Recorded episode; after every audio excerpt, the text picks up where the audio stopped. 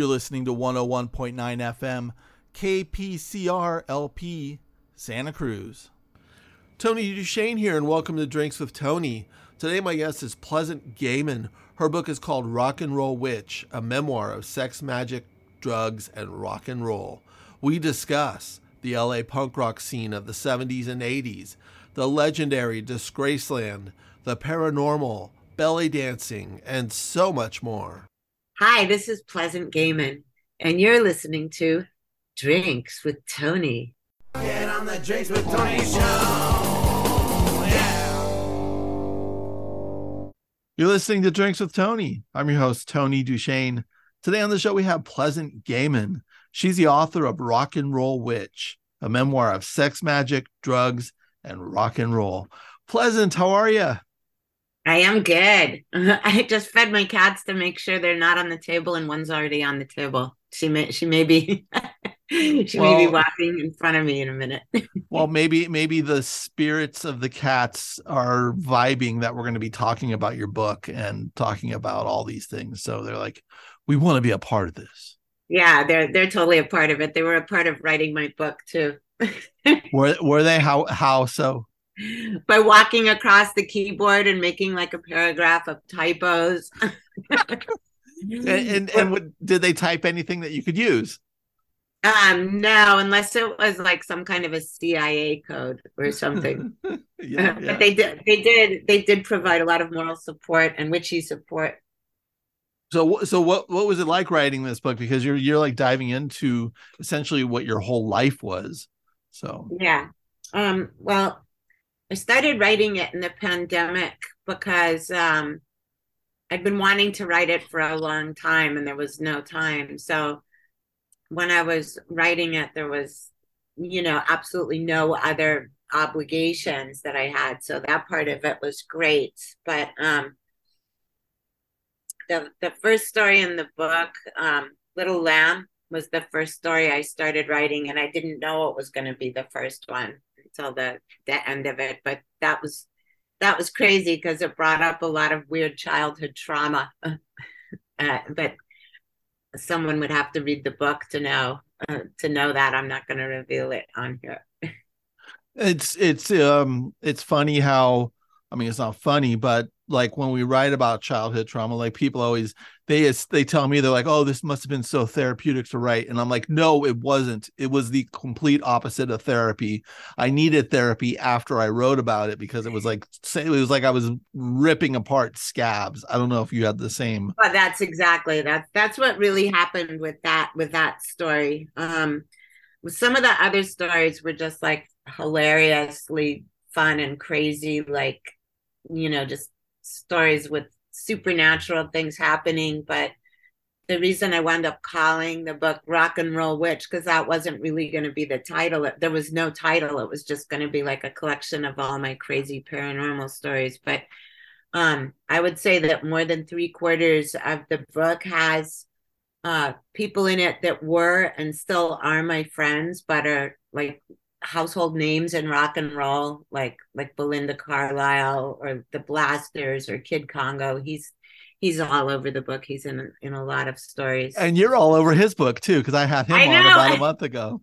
we were ta- we were talking about it before both of our books came out, mm-hmm. and um, he he said he had just handed his in to the publisher, and um, I had two, but. Uh, You know, that so they were both being written concurrently at the same time. We were on the same page as always, but I don't think either one of us knew that we were writing a book because neither one of us was talking about it on social media.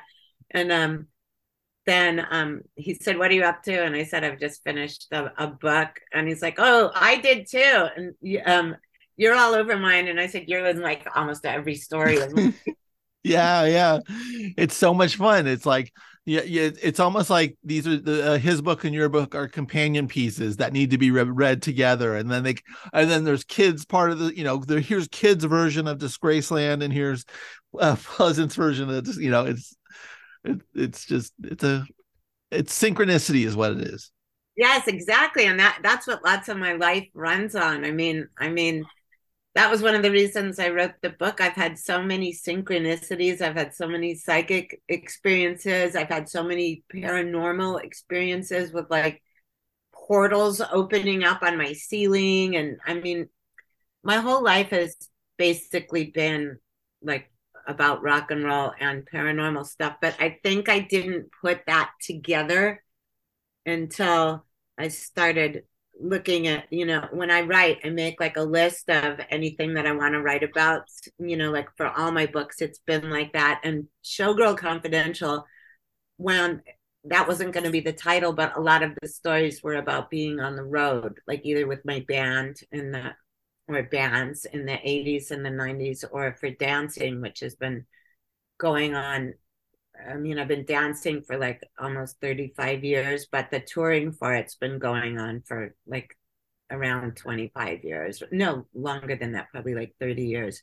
So that's how that got to be a road stories book. And this one got to be paranormal just because all of the stuff I wanted to write out turned out to be about that, you know? Yeah.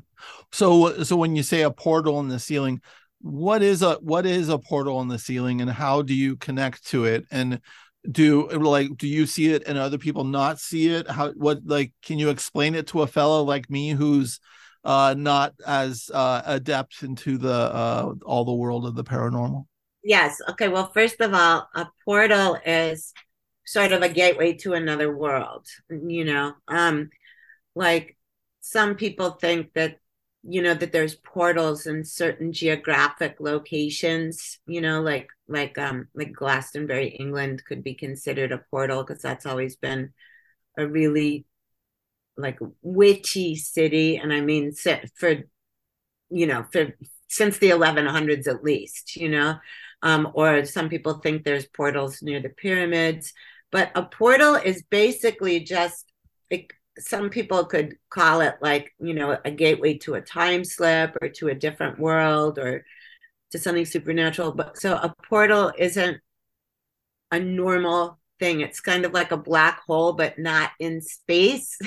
Mm-hmm.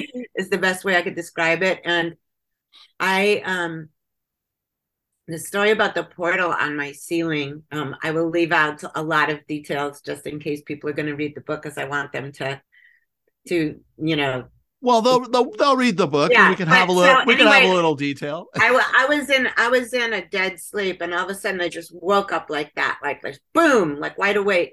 Yeah. And um, it looked like there was this green mist revolving on my ceiling, uh, and um, you know, I'm completely nearsighted without my glasses. I'm I'm I'm Missus Magoo pretty much, um, and my glasses are set for for to you know for um.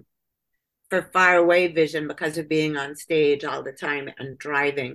So I saw what I thought was green mist, and, and I was looking at it and I was like, is this just weird? Like when you wake up and the air seems kind of weird, you know, when, when you've been in a dead sleep. And then I looked at it for a few more minutes and I was like, nope, this is some kind of green mist revolving around on the ceiling.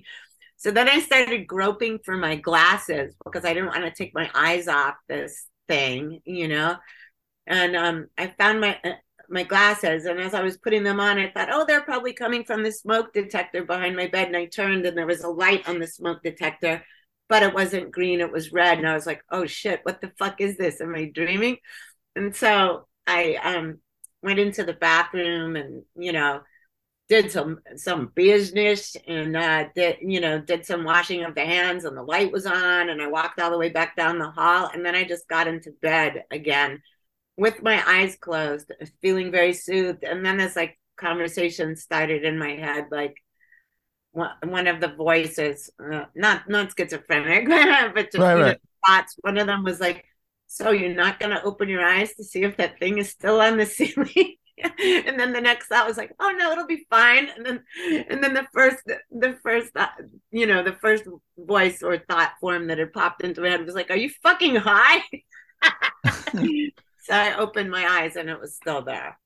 Um, I'm not going to tell the rest of it, but uh, this was definitely like a fucking crazy, crazy ass, like supernatural experience. And for anyone listening, if you, if you don't know what a portal is, just Google it, but I'm not going to divulge the rest of the story. Well, I mean, uh, let's not Google it. Let's let, like what you, you don't have to do give details on that specific story, but what would you find in a portal, and what is the um? Well, I mean, that's the thing. You don't know what you, you're going to find in a portal. I mean, mm-hmm. some people think you get transported to a totally different spot in time. Some people think there could be paradise in a portal. Um, some people think that it's sort of like a gateway for all sorts of spirits, whether carnate, carnate or disincarnate, to come into wherever you are. Like, a lot of people think mirrors are portals, mm-hmm. you know, because um, mirrors have such a weird, I mean, it, it's a reflection, but also, have you ever, you know, have you or anyone listening ever been in a, a spot like in, in a hotel lobby, or just somewhere like a barbershop or whatever, where there's two mirrors facing each other and it looks like yeah. everything goes on into a weird infinity? So, I mean, a uh, a mirror could, could even be considered a portal. And that's also why some people cover up mirrors when someone has passed in the house. That's a tradition in many cultures, to cover mm-hmm. up the mirrors, you know, so that like other spirits can't get in, or so that the spirit of the deceased person doesn't doesn't get lost or something. I mean, huh. yeah. So I I just went on a tangent, which is one of my specialties. No, I, I find it really interesting. So so if there is a portal, um, it's, um. It, I mean, you can choose to um, approach it, or you can choose to, um, I'm asking the question, you can choose to go, hey, yes, come in, wh- come in, whatever is in the portal, or what do you do when there's a portal? Well, I mean, let's put it this way. Portals have been around for ages, and they're they're like a recognized thing, but I don't know how common they are. My my friend Steve Balderson, um, a film director that I've worked with on like lots and lots of movies, um, when we take walks in the Hollywood Hills, he thinks that he thinks that a place where um, there's a telephone pole, but one of those like metal supports around it, like looking like a little gateway, he will walk around into the middle of the street because he want, doesn't want to go through it, because he thinks it might be a portal. And I mean, when he told me that the first time, he was a little bit embarrassed, but I kind of was with him. I was like, wow, I never saw it that way, but now I'm not going to walk through them either.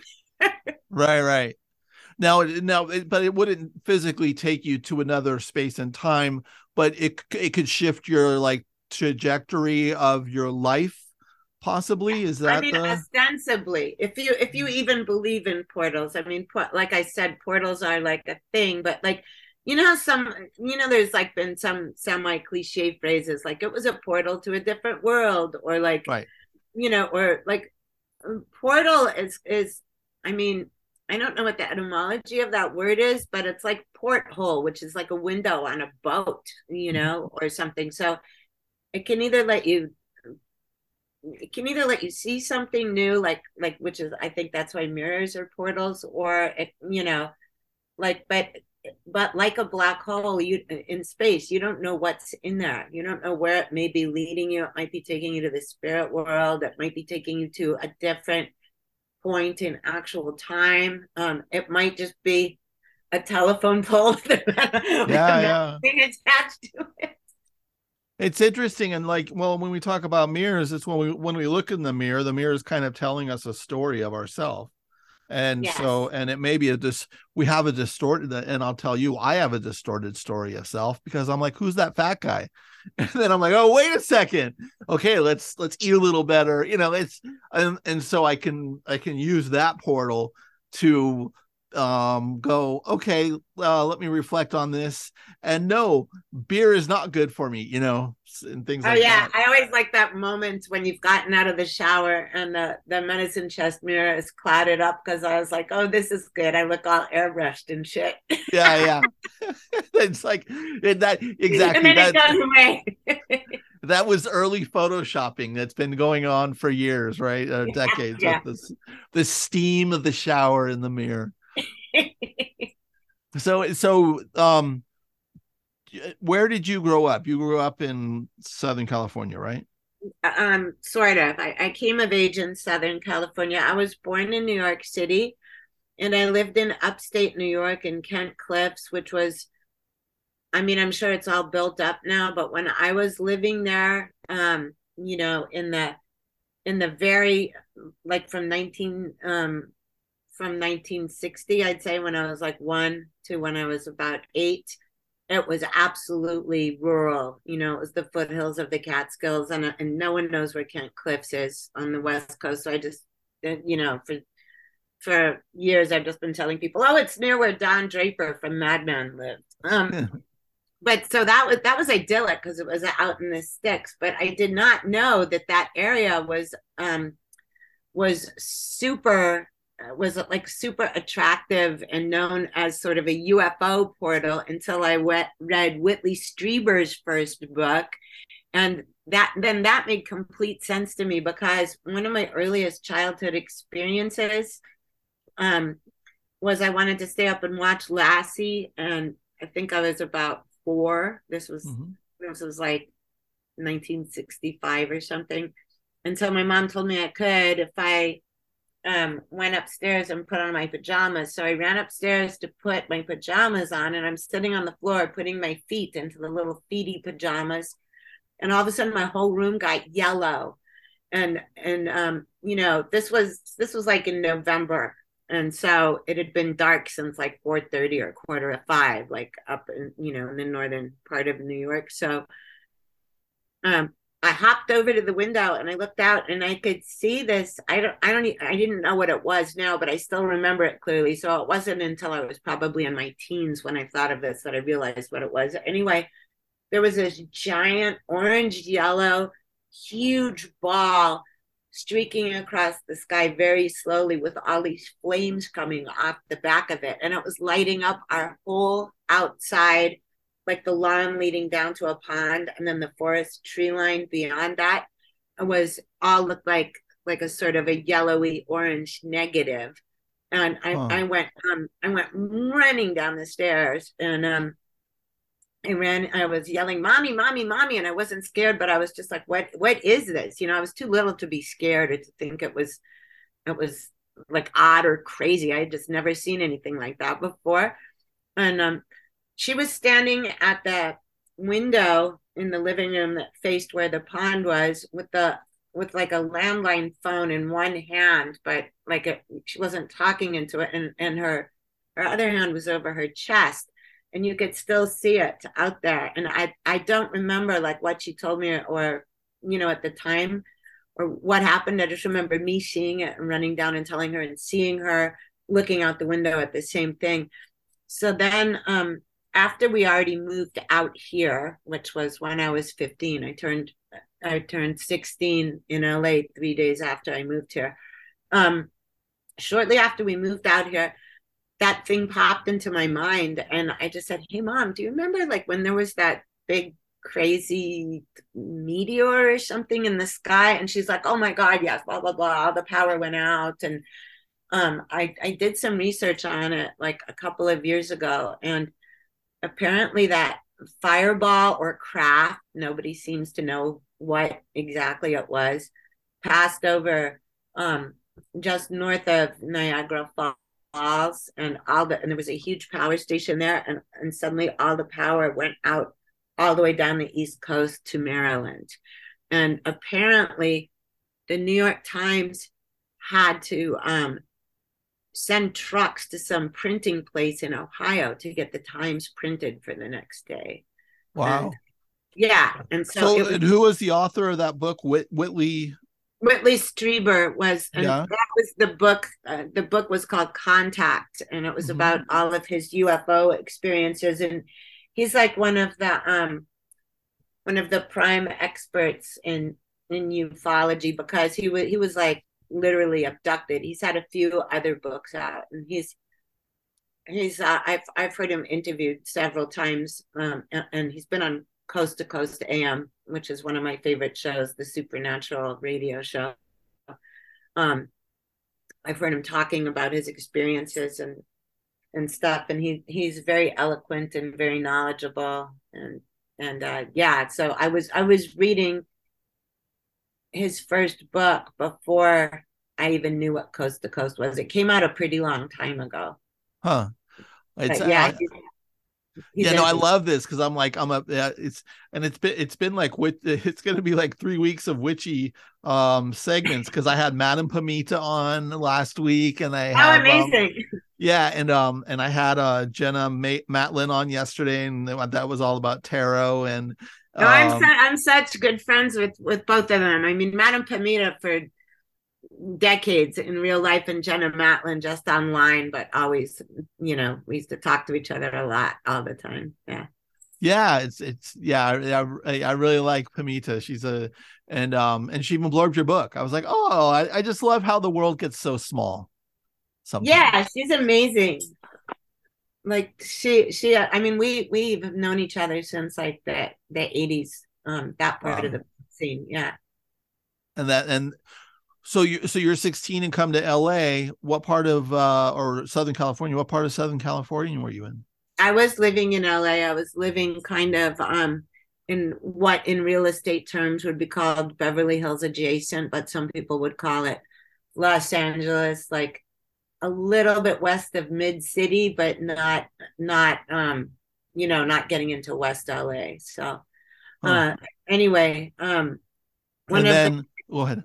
Oh, and one of the first things I did was um, go to a, a Queen concert at the Santa Monica Civic. And that was where I met George and Paul, who later turned into um, Pat Smear and Darby Crash. And, and we all, um, us three, and then people that we'd meet along the line, like like Belinda Carlisle or Helen Rossler, um, whose name was... Um, changed to Helen Killer. Like we we all started converging, and this was in seventy-five. It was kind of like uh, when I moved out here, it was kind of like a weird gray area between glitter and what was about to be punk, you know. Um, uh-huh.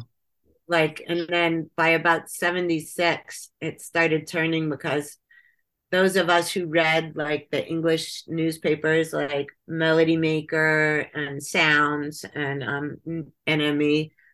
We're seeing like little tiny pictures of, you know, of the Sex Pistols or the Clash or the Bromley Contingents, who, who had um, Susie Sue and Billy Idol in it before they started bands, you know. So we were, so that, you know, that whole like sort of scene that was going on early, like in seventy-five and seventy-six, splintered into two factions. The people that liked disco went straight to disco, and the people that liked the rock and roll more were the ones in L A who were like in on the very beginning of the L A punk scene.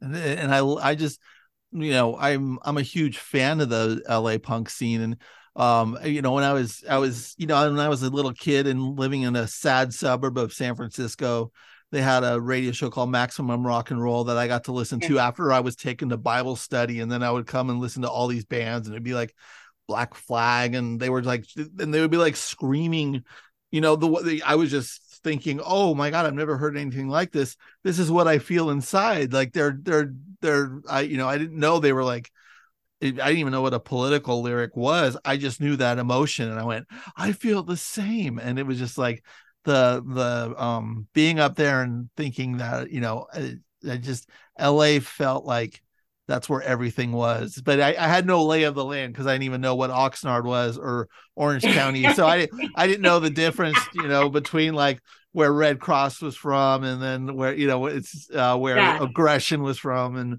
the, and what was going on in Hollywood. It's um it's it's so much fun being down here now and kind of getting a little closer to it, you know. Well, I mean, also in those days, none of us, like, we were all discovering each other's, like, you know, suburbs. Like, like obviously anyone that lived in Hollywood or went to Hollywood, we knew what Hollywood was. But, like, I didn't know where the fuck Huntington Beach was, or people from Santa Monica didn't know what Silver Lake was. You know what I mean? I mean, there was no internet, you know, and you'd have to be old enough to drive and have enough money to afford a Thomas guide to know... Or, or like have grandparents that lived like, you know, in Whittier or somewhere to know what the whole geography of L A was like, which, which seems so crazy to people nowadays. Do you know what I mean? Because oh, now yeah. we're all connected to everybody all over the world, you know? Yeah, no, I re- I remember as a kid going to the gas station to see where, uh, wait, what was that exit, you know? Yeah, yeah, yeah. the, um, all of that's so crazy. The, um, and, and when did, and when, so you, so you're starting to get into the groove and meet up with all these, all these people of uh, similar, um, similar taste. When did when did you um, move out on your own and uh, end up in Disgraceland and um, those years? Well, I was I was um, I was I'd been kind of living not with my family for ages because I wound up going to a boarding school, um, which was an actual, like, you know, it wasn't like a um, a reformatory, although there was a reformatory for girls at the end of my street in Connecticut when I was little, and I was obsessed with it. um, um, so I I got a scholarship to this school, and I was I was living away from my family. And when my mom told me we were going to be moving, I started crying because I thought I'd have to leave the boarding school. And I asked, and she said yes. And then I. I I hated that because I loved all those kids, and I'd been turning them, you know, they were, they were like full on preppies with money, you know, it was a prep school. And so I was like busy turning them on. So like the New York Dolls and David Bowie and relaxing music instead of like Crosby, Stills and Nash and Young and the Allman Brothers, which is what they were listening to. Yeah, yeah. And I started getting really into it. And, but I liked it there, you know, cause it was, everyone was smart and fun and stuff.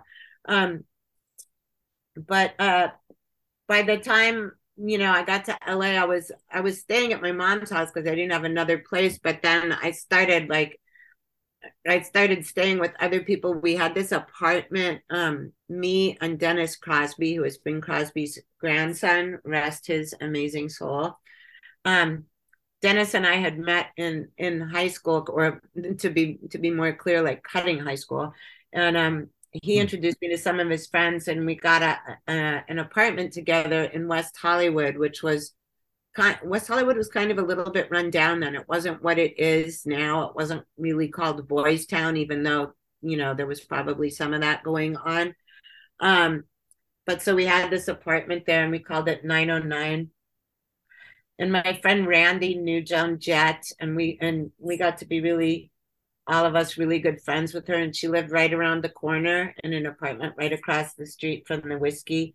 And so that, that, that um, punk house or punk apartment nine oh nine was pre-Disgraceland.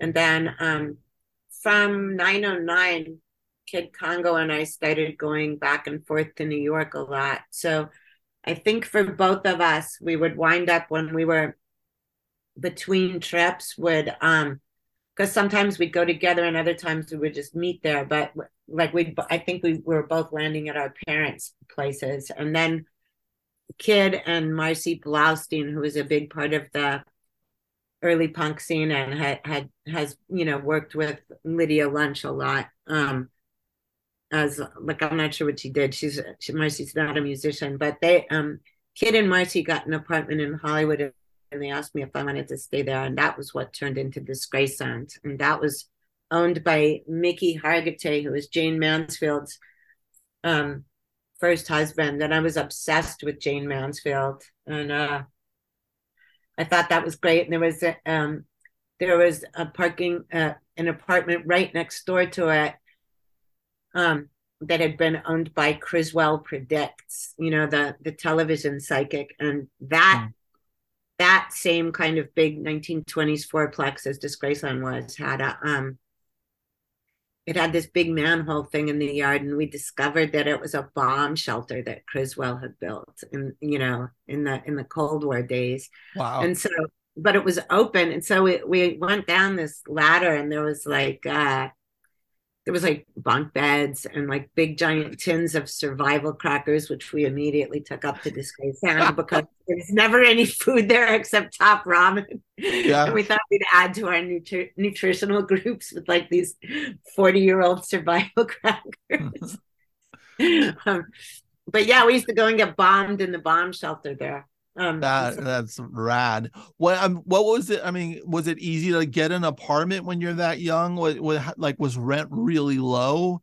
And that's well, why we thought it, we thought it was kind of expensive because I think it started out at two hundred dollars a month, and we're talking this is a two bedroom apartment with like a living room and a dining room and and a really big kitchen and. We thought two hundred dollars was expensive. All of our rent was like about twenty-five dollars a month. And that was a lot in those days. I'm not kidding. Yeah. Um, but, you know, then and then Disgraceland turned into like the biggest party house on the face of the earth. Like, well, maybe not on the face of the earth, but definitely in L A and probably in the United States. Yeah. Oh, yeah. And just um, an icon unto itself. It's uh. And and and and you and Iris Berry were really tight at that time. Yes, Iris and I were really tight then, and Belinda moved in. Um, Belinda, I think Iris had been living there, and then she moved out, and then the room became open. Her room became open, and Belinda moved in. And then when the Go-Go, uh, the Go-Go's, um, Our Lips Are Sealed went to number one during the time she was living there. So it went from just Uh, me and Belinda and Anne McLean, who had lived at nine oh nine with us, we were living there. And um, like this kid that lived upstairs, this like teenage girl used to play Donna Summer all the time. And then one day it just switched to Our Lips Are Sealed. And whenever the kid played Donna Summer, it would always be the same song on repeat. She would just put the arm across the stereo. So that happened with Our Lips Are Sealed, and it got to the point where Belinda was literally crying, holding a pillow over her head, going, I can't stand this, I can't stand this. And, did, um, did she know that Belinda was living downstairs? No, no, because who would who would think that like a rock star that you were listening to a single lived downstairs from you? Right, right. And was, I mean, even was in upset. Hollywood, even in Hollywood, if you're a teenager, like, the, you know, like you, you just don't think that. Like, I'll, I'll tell you another little rock star, like, living place story in a second that, that relates to that. But anyway, um, so, yeah, then Belinda had to move out, and I was moved back in again to Disgraceland. But um, so the other thing I was going to say is when I first got to L A, speaking of odd places for rock stars to live, um, like just days after I met George and Paul, um, Pat Smear and Darby, they they they wanted, um, they said, let's meet up on Hollywood Boulevard. So we did, and we were wandering around there. And then they said, do you want to go and visit Iggy? And I said, sure, you know. And so we took a bus down Sunset to like the beginning of West Hollywood, kind of near the Comedy Store. And, and um, we got out, and they're like, okay, this is his place. And it was this giant, huge, beautiful twenties apartment building that's still there that had all sorts of ornate like stonework and stuff. And because he was a rock star whose records I had, like I didn't know what a cutout bin was when I got like, you know, the Stooges' first album. I just thought, I looked at it and I was like, wow. And I thought he lived in the whole apartment building. Yeah, yeah. That was like a castle he had. But um, he turned out to live in this tiny little room in the basement near the parking garage. You know, but so that's that's why like the kid upstairs, the little girl had no idea that like, you know, her new favorite band, the singer, was living underneath her. And and and how common that is, because it's um you know, like even with Iggy Pop, I know, you know, it's just so strange that he was um so iconic yet probably was not making a lot of money for a very long time, you know. Um yeah, yeah, yes. I I know he was like Uh, I, I've known him since then. I haven't seen him in, in years, but I mean, like all all during those punk days and up on into the eighties, like, or, or even the nineties, like like one time, I don't remember exactly what year this was, but I had an interview, and I don't even remember what publication it was now because I'm stupid, but um, he had to get interviewed for something, and, and he asked he asked for for me to do it, you, you know, like, because he knew it was going to be like normal and fun and not like weird. Oh, for you to interview him for the publication? Yeah, yeah, yeah, uh-huh. yeah. Oh, that's cool. That's so much fun. I was such a huge fan of Iggy. I think one of the first times, I probably the first time I saw him was probably nineteen eighty-seven or nineteen eighty-eight.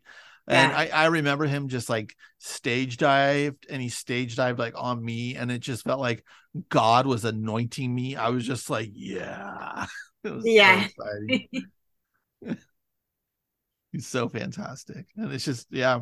How much, how much fun is it to go just when you went and when you met Iggy, were you starstruck? Um, um yes, I well, I was, I mean, this was like, like I said, I was fifteen, but I was, I was starstruck, but also at the same time, I couldn't believe like he lived in this tiny little space and that his room was messier than mine, because mine always looked like FEMA should come in. You know, that was one of my mom's major complaints, like, like cleaning up or doing housework is not one of my talents, put it that way, or desires. Do you know what I mean? I don't care. Yeah. It's like, like my my living room here right now looks like Disgraceland, but with costumes, because I'm getting ready to leave and go and do shows. It's just like, it's just like a big, big explosion of like makeup and costumes right now. But it's been like that for three days, and I don't give a fuck. And and and so what what do you do? Uh, you're you're going you're on your way to Denver to do shows and.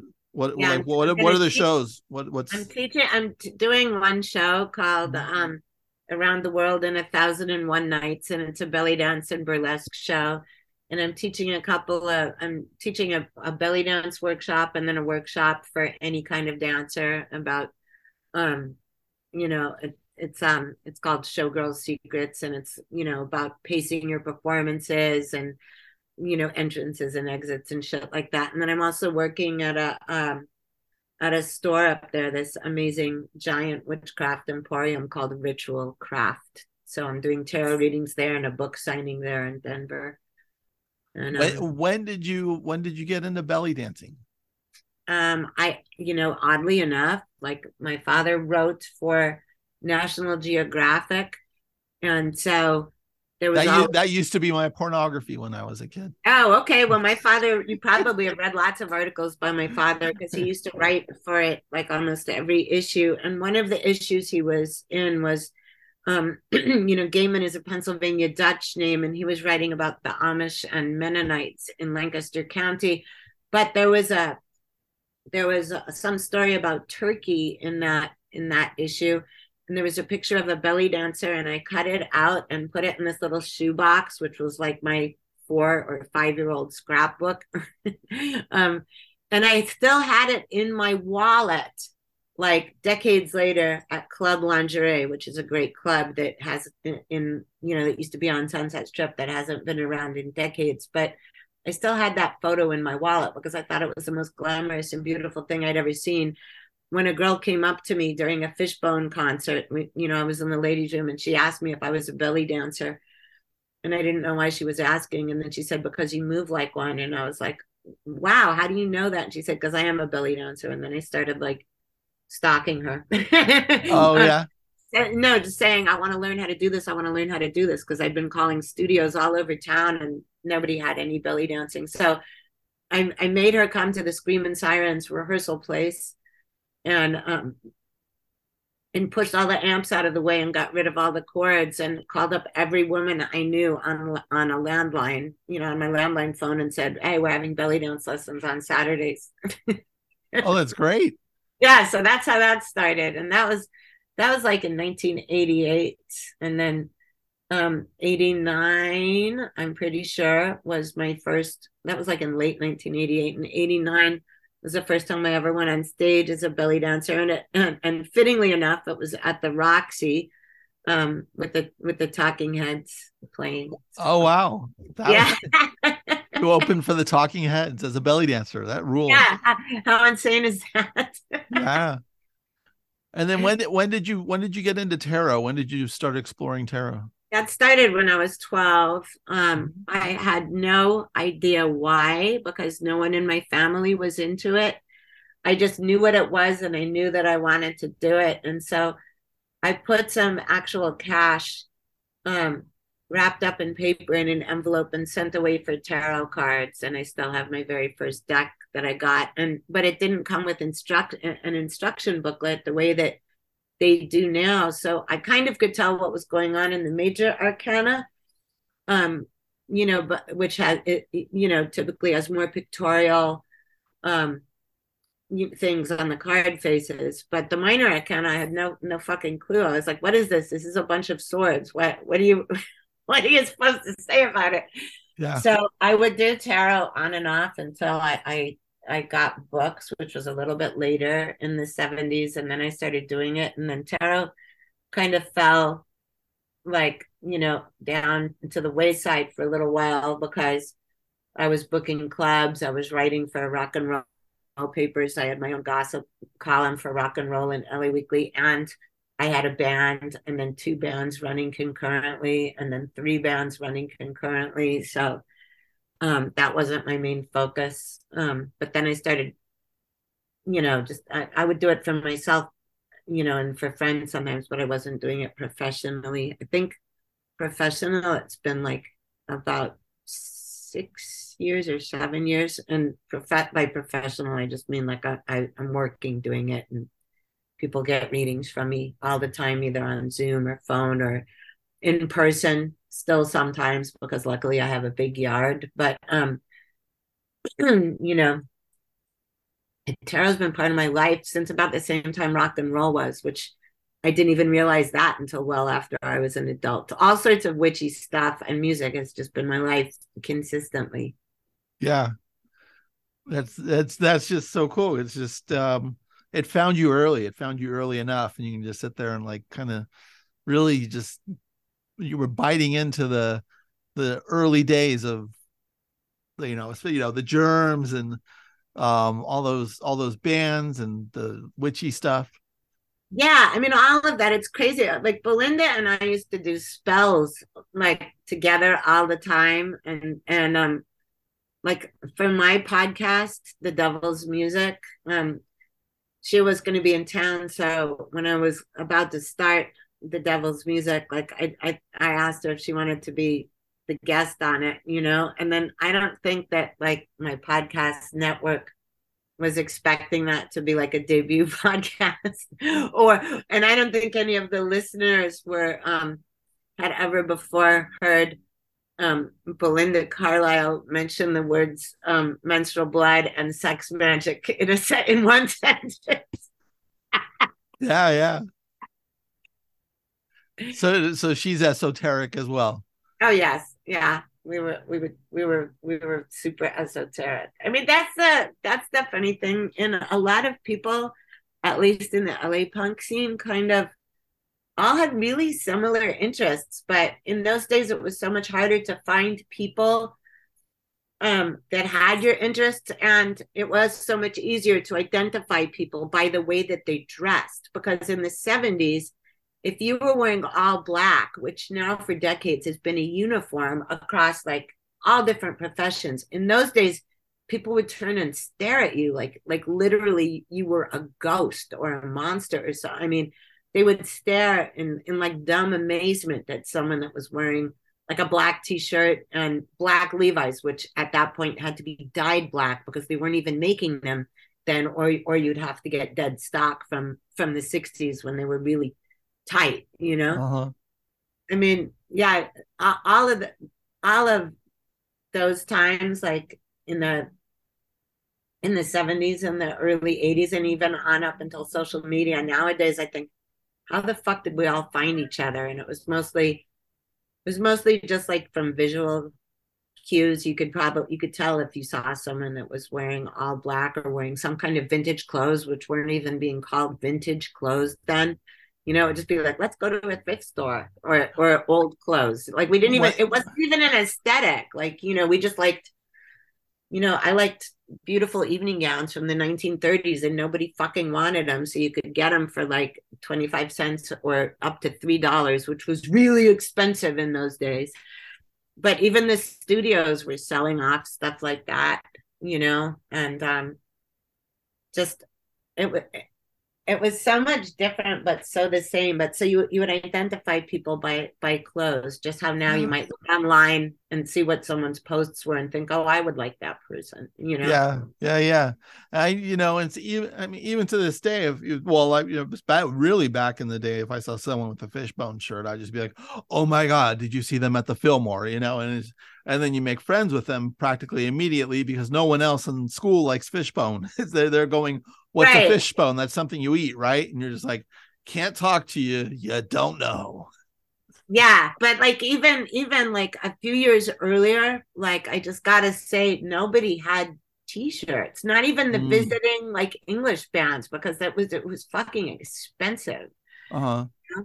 Like, so in the beginning of punk, like all of us were making our own T-shirts. Like, I remember I made a Damned shirt and I wore it to see The Damned at the Starwood, which was, um, I remember this date like it's my birthday. It was, uh, um, it was my, like April sixteenth and seventeenth, you know, nineteen seventy-seven. They were the first, the first English punk band to put an album out, or at least they came over here, and they were also um, the first to tour over here. So everyone in L A was super excited to see The Damned, and I made a Damned shirt that looked like like a logo or a, an artwork on the back of, of the first Damned album. And they were all going, where did you get, where did you get that? Where did you get that? Like, I was like, I made it. Like, I would have given it to them if it would have fit that anyone, you know what I mean? Uh-huh. Yeah.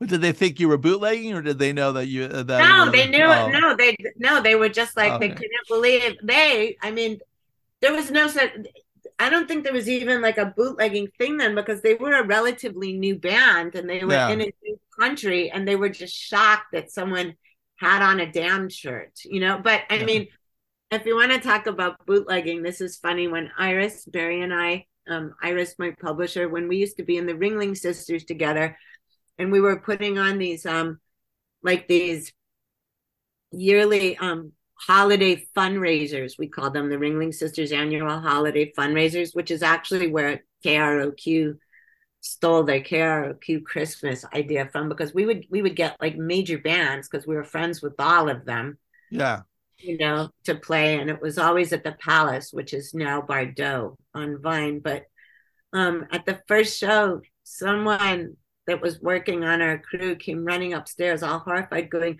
Iris Pleasant, there's someone bootlegging your shirts down in the parking lot, and you have to come down and see it. And we we went down, not because not because we wanted to shut the person down, but we wanted, like, they had, these people that were making the bootleg shirts had had taken like the ad that was in the L A Weekly, which wasn't what our shirts looked like, and just made it, and they were selling them on the sidewalk, and we we just made made him give us one, because we were so excited that someone had bootlegged us.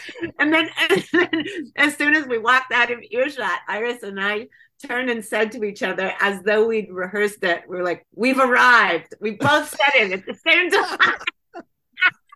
Well, people are stealing from you because you're so good, then you know. Yeah.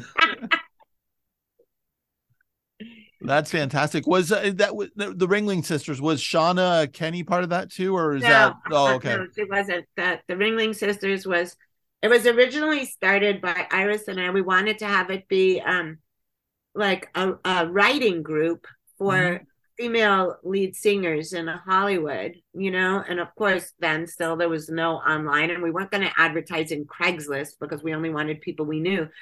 So we would just invite people. And the original Ringling Sisters was Texicala Jones from Tex and the Horseheads, um, Debbie Dexter from The Devil Squares, um, and Deb, Debbie Patino from Ra Zebra, and Jeanette Napolitano from Concrete Blonde. And we would just sit there and read like our poems and prose to each other, and make suggestions, and, um, you know, like look at each other's song lyrics, or sometimes turn like, um a poem, like, this is how you could turn it into a story or something. And what we didn't realize was that people that were hanging out at Disgraceland or living there for a while, like Dave Catching, who's, you know, he's now in the Lords of Mojave, he was in Eagles of Death Metal, he was in Tex and the Horseheads at the time, and also I was the first person he met in, in Hollywood.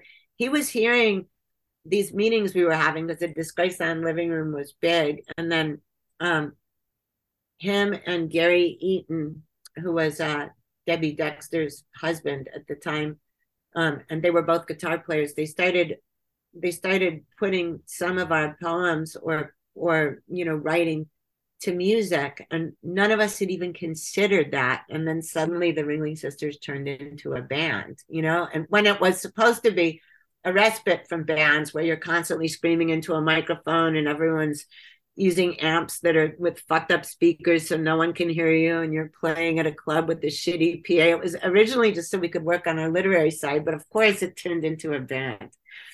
And then um, my other band at that time that was running concurrent with the Ringling Sisters and the Screamin' Sirens was Honk If You're Horny, which Dave Catching and I started. And that was supposed to be a one-night joke on Dave's birthday. And it was at Cathy de Grand, where I was booking at the time.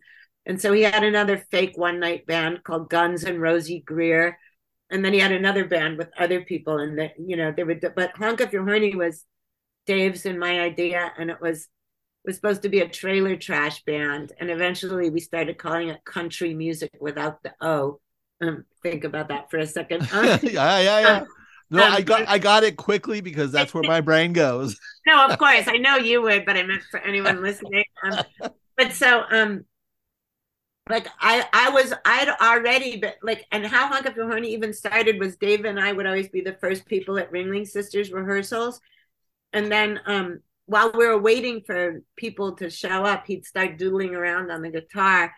And I'd say, hey, can you play like this song by Hank Williams or something or whatever? And he'd say, yeah, and he'd start playing it. And then I would just on the spot start making up X-rated lyrics. And then and then we, we just were doing that all the time because we're both crazy. And then everyone else got really into it because the, the lyrics were funny. And then so on his birthday, we took...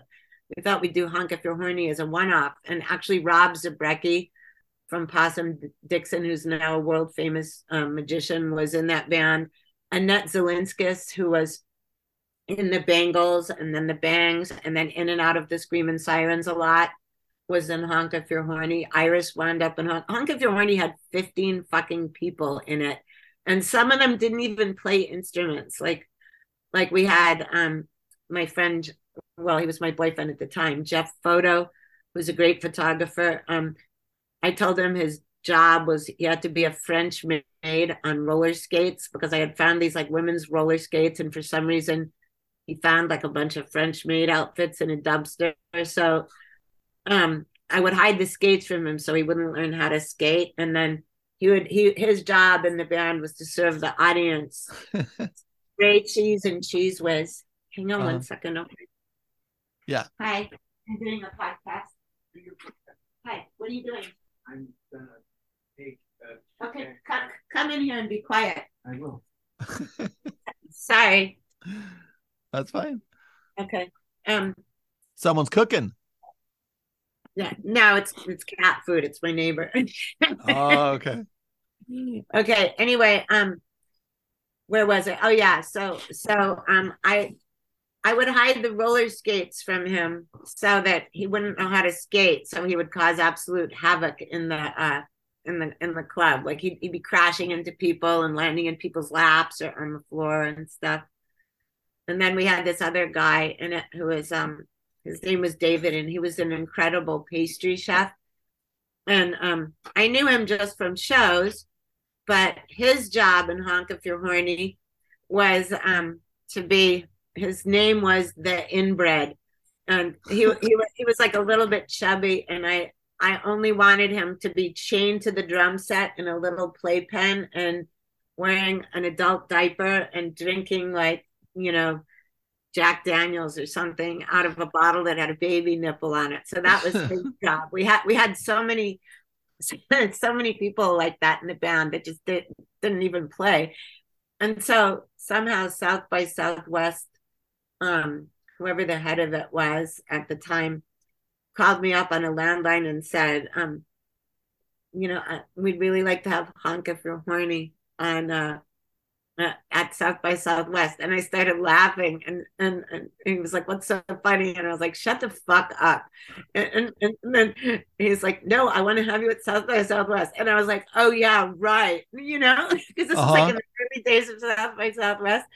And then he kept saying, no, I really do. And I was like, okay, maybe you want us at South by Southwest, but let's just get one thing straight. This is a joke band. We're not going to pay for fifteen people to fucking right. fly out there and get a hotel room and blah, blah, blah. And he's like, I will pay for everything. And I was like, wow. Come on.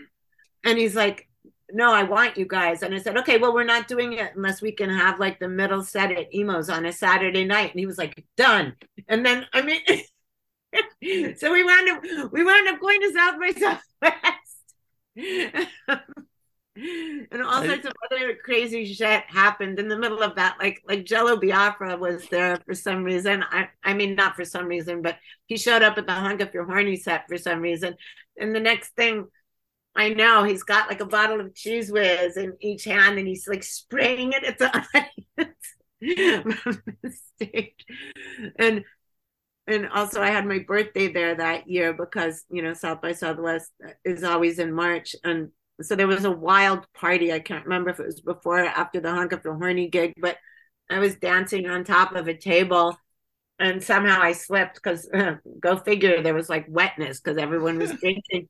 And so I went zooming down the table and and like sort of caught myself just sort of the edge. It was a really long table. And um, Bruce Herring, who was an editor at Variety then, was, he's like, hi, Pleasant, happy birthday. And I was like, hi, who are you? You know, and he, he introduced himself. And he said, I want you to write for Variety. And I was I was like so drunk again. I was like, shut the fuck up. And he's like, no, I want you to write for Variety. I was like, you're asking me like this. So that so yeah. so your interview for Variety was uh, slipping on a table right into uh, one of the yeah, shit faced drunk and screaming yeah. and stuff, and then being really belligerent. And so then I was like, give me your card. Oh, I don't believe you, um, but I'll call you when I get home. And so then, you know, I got home in a few days, but I completely forgot about it until like days later. I was like, what's this? What's in my pocket? And yeah, he was hearing Variety. So I called him up and I was like, uh, hi, this is Pleasant. We um met at South by Southwest because I didn't know how to proceed. And and he was like, oh, hello. And I was like, do, do you really want me to write for Variety? And he's like, yes. And I was like, oh, yay.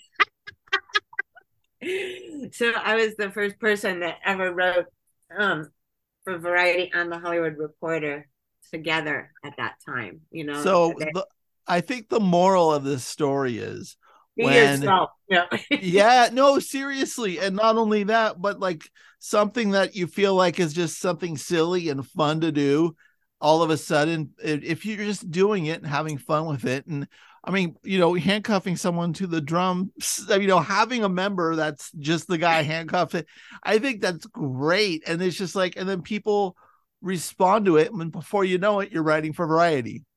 No, I, like, know, I, I know. I, my, I mean, I, I know I'm going to sound kind of like a jerk to say this, but my whole life has been like that. I've just like every I, everything that I wanted to do has happened. Everything that I would like think about. I mean, it's just it's it's pretty magical. And and I'm not saying like, oh, I'm magical, I have the manifestation power, but I think exactly what you said is true, right? Like if you just have dreams, like, and, and you sort of even focus on them. I mean, that in witchcraft, you would call manifestation. And I've been doing it my entire life. All I ever wanted to do was live in Hollywood. And then look what happened, you know, it was just uh, everything, like the twists of fate in my life have been incredible. And I, I'm just really grateful for it. Um, someone, someone said to me like a couple of weeks ago, oh, but everything's always been handed to you on a silver platter. And I was like, um, I saw opportunities and I worked my ass off, you know, like it, it, it wasn't, you know, just, just because I was in the right place at the right time. I mean, and sometimes it was, but you know, a, a lot of times when, when I was in the right place at the right time, like with Bruce Herring, that could have blown it if it was, if it was somebody else, yeah. you know, but, um, I don't know. It's just, it's just been, I've been very, very lucky. And I've, I've always felt that ever since I was little. I think that's great. Pleasant. Thank you so much for coming on the show. Uh, you're welcome. I know, I know this interview was sounds kind of psychotic, but hey, that's, it's, it's, it's, the, it's what we do here. Yes, I figured uh, great minds think alike. Thank you so much for having me.